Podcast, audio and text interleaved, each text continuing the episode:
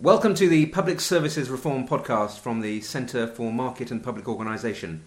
My name is Romesh Vaitilingam, and I'm at a conference at CMPO on public service reform in developing countries, where the keynote speaker has been Professor Grant Miller from Stanford Medical School. And Grant's with me now, and we're going to talk a little bit about his, his research program. Grant, why, why don't you start off by giving us a flavour, kind of an overview of uh, the kind of things you're interested in finding out about? Yeah, thank you. Well, it's uh, this has been a terrific conference. I've been really happy to be here. Um, one of the big themes of the conference seems to be focused on trying to understand how the incentives of those with responsibility for delivering services can be better aligned with the ultimate objectives in a lot of public programs. Um, so I, I, know the health sector relatively better, so I can talk a little bit more about that. Um, I, I, think the concern is that there's not a close alignment between the incentives of people with responsibility for delivering services, both from the more macro or political level all the way down to the very micro level, in the case of health, say, an individual health worker. So um, there's a lot of interest in trying to understand how uh, the incentive structures, more at the micro level or the organizational level than the macro level, can be uh, can be altered to better align uh, incentives with social objectives, say health improvement in the case of health. So why don't we just unpack that a little bit more and explain what you mean by the yeah. kind of incentives and the kind of people whose incentives you're, you're looking at? Yeah, so um, in a lot of cases, the idea would be to take certain markers for success. So in the case of health, it could be something like increasing vaccination rates among kids or increasing the share of pregnant women who have their babies in hospitals rather than at home. And so there'll be direct rewards. Uh, oftentimes, these are financial rewards. There's quite a lot of interesting debate about the relative merits of financial incentives versus non financial incentives. Maybe you introduce financial incentives and it destroys the motivation of people who uh, are very intrinsically motivated to do a good job in their position. Um, but by providing financial incentives, you'll get more focus on achieving these markers for success in public service delivery. Uh, of course, anytime you go around mucking with incentives, you can always make things worse than they were to, to begin in the first place. And so that's a pretty serious issue as well. So if you reward markers for success and they're a subset of the overall activity that a service provider is responsible for, then you have the natural concern that they might ignore these other things that they're not being rewarded for, even though that's an important part of their job too.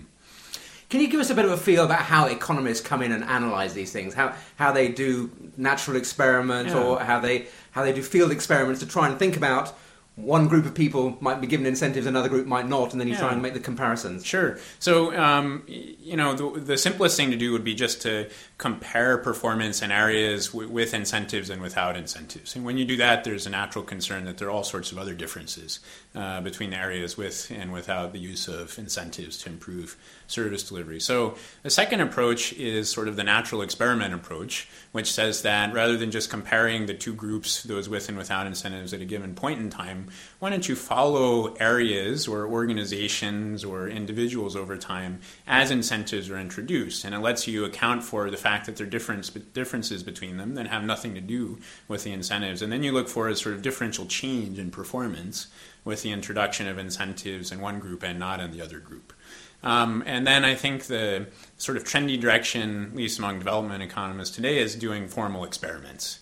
So rather than just having a policy that's introduced in one area and not in another area, and studying the relative evolution of performance indicators in those two groups over time, instead go out and formally randomize uh, incentives to some people and others. And what randomization really buys you is it gets rid of all differences, if you do it correctly, both those that you can observe as well as those that you can't really observe directly, um, between the two groups, and it really lets you attribute differences in performance over time directly to the incentives in a more rigorous way. Can you give an example of, of this in practice, of maybe something from your research or, or others' research, of how, how they've done an experiment of this kind, looking at different groups? Yeah, sure. So, um, so I've been doing some work in India that studies a common policy approach to trying to improve maternal and maternal and child health, and the idea. Um, so I'll tell you sort of roundabout story, and maybe you can just interrupt me when it's too roundabout.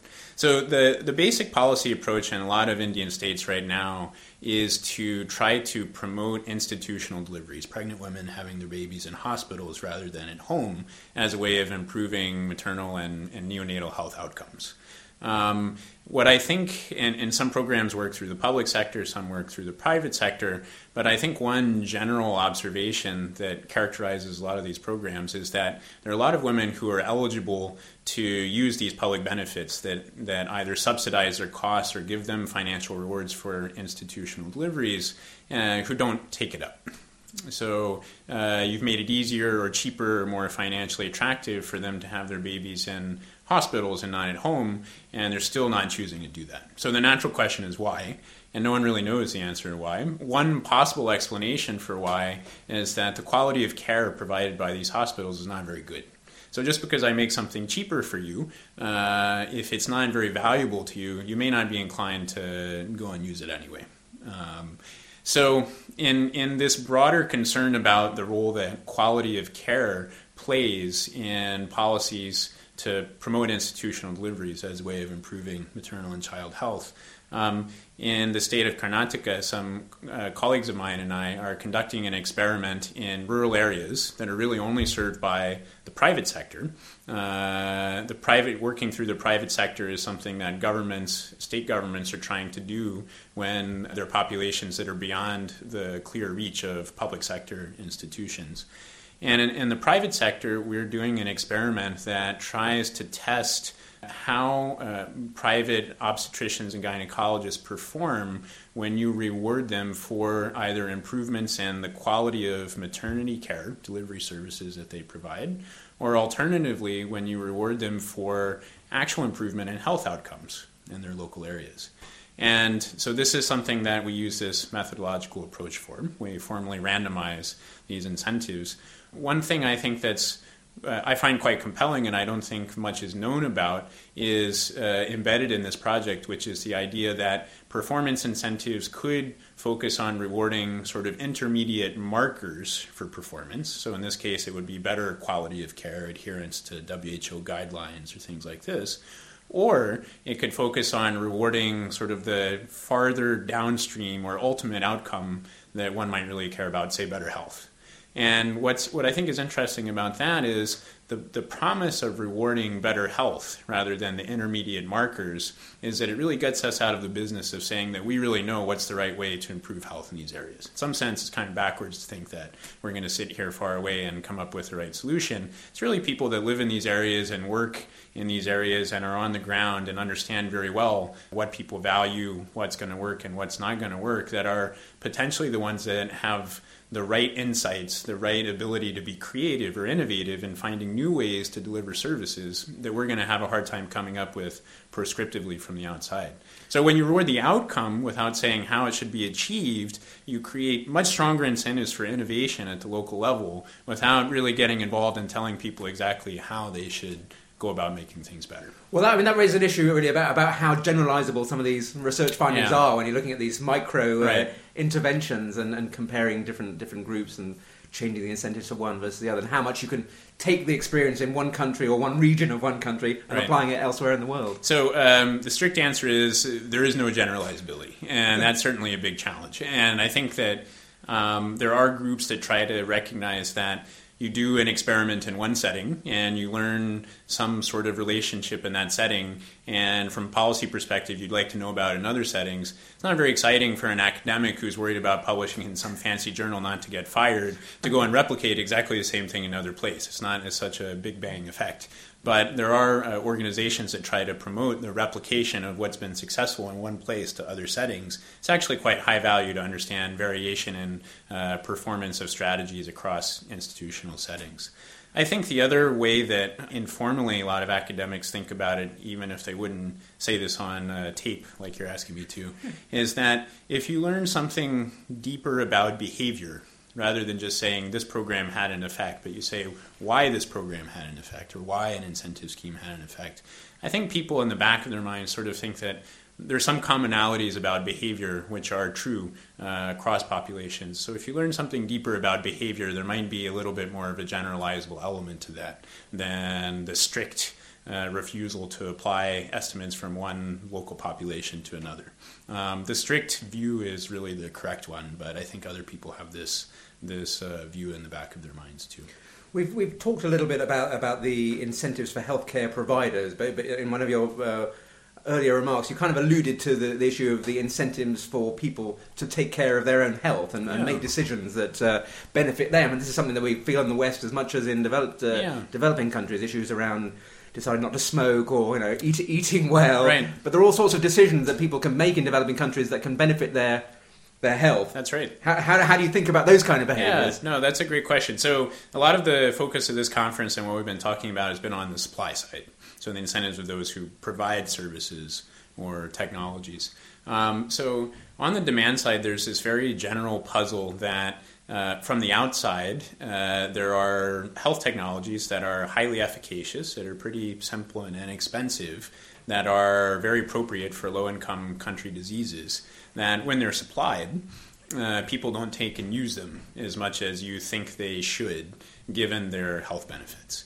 Um, and they, there, there are a lot of people working on this problem, and there's not a clear answer that exists yet. Clearly, if you charge some money versus providing something for you know very low cost or even for free, that's an important determinant of adoption. But there are other things at play as well that people don't understand very well. The the current approach in a lot of policy circles is to try to promote these services or technologies through education and marketing campaigns. In other words, trying to both inform people about uh, the benefits of the technologies or the harms of the diseases they combat, um, and this sort of persuasion side of things, which is more about trying to coax people into taking something uh, that maybe they're not otherwise choosing to take for themselves, hasn't actually been studied that well. Uh, remarkably so, given how many how many resources are being devoted to this, and it, it's certainly the case that people don't have perfect information about uh, what a technology does or what the probability that they get a disease is with and without a technology. But in some cases, it's also hard to imagine that they they're completely clueless. Right? And so you sort of learn on your own some over time about some diseases. Some are easier to learn about than others. Um, and I think that there is possibly an alternative view that could be important, about which there's not very much evidence, which you sort of alluded to in when, when you mentioned, you know, us making choices about our own diets, which is that people ultimately are not making all of their choices simply in a way that focuses on health. In other words, they don't just care about health. Sure, they'd like to be healthy as opposed to being sick, but that's not all they care about in their lives. And when they make choices about using a technology or service, they're making a choice that's about their happiness. And so, in some cases, they may choose something because it makes them healthy and that contributes to their happiness. In other cases, they may recognize that a technology would improve their health, but it's going to make them unhappy in other ways. And I think that this can vary enormously by, um, by cultural context, local conditions, institutional settings. Um, but uh, it could be the case that people are making fairly well informed choices not to adopt technologies that we think are no brainers and that um, you know no amount of marketing or education is going to change that decision if they understand fairly well the choice you're going to make. It implies a very different approach, which would be try to understand in a more nuanced way what people don't like about those technologies. Maybe they don't like the flavor of chlorine, strong chlorine in the water. Maybe they don't like sleeping under beds, bed nets that restrict airflow when it's 100 degrees and 100% humidity. And design around that and, and try to learn does that not maybe increase the adoption of uh, these technologies um, when you address attributes about them have nothing to do with their ability to make people healthier, but are sort of the central bottlenecks that uh, keep people from taking them and using them more. Final question, Ron. I, w- I wonder if you could give us a flavour of, of how policymakers are reacting to the body of research that's coming out of, if you like, the, the new development economics. Um, um, you know, how, how, how policymakers, both both in the in, in the developing countries that we're trying to have an impact on, but also the sort of the, the, the donor countries thinking about trying to get the, the best bang for their buck, if it were, for, for their aid dollar. So the the truth of it is, um, um, I don't know enormously well, but there are many considerations that go into a policymaker's choice, and evidence is not the only one. um, and even when evidence plays a crucial role, a lot of times policymakers have very strong preconceived notions. And so it takes a long period of time to sort of change the popular thinking about a problem. And that's very different from saying, I have this one study that shows you this piece of evidence, and so therefore we should do things differently. To really change thinking in policymaker circles takes a, a, a sort of long, uh, protracted uh, effort to show uh, through a series of accumulated studies and body of knowledge that uh, some previous approach to addressing an issue is just not working as well as an alternative approach. And it's very seldom the case that you show someone a study and they really change their mind about it. Well, we'll come back uh, perhaps another occasion and talk some more Okay. about where, where, where your research has been going and, Okay. uh, and, and the impact on policy. But thank Okay, you very much, uh, Grant. Miller. No, my pleasure. Thank you.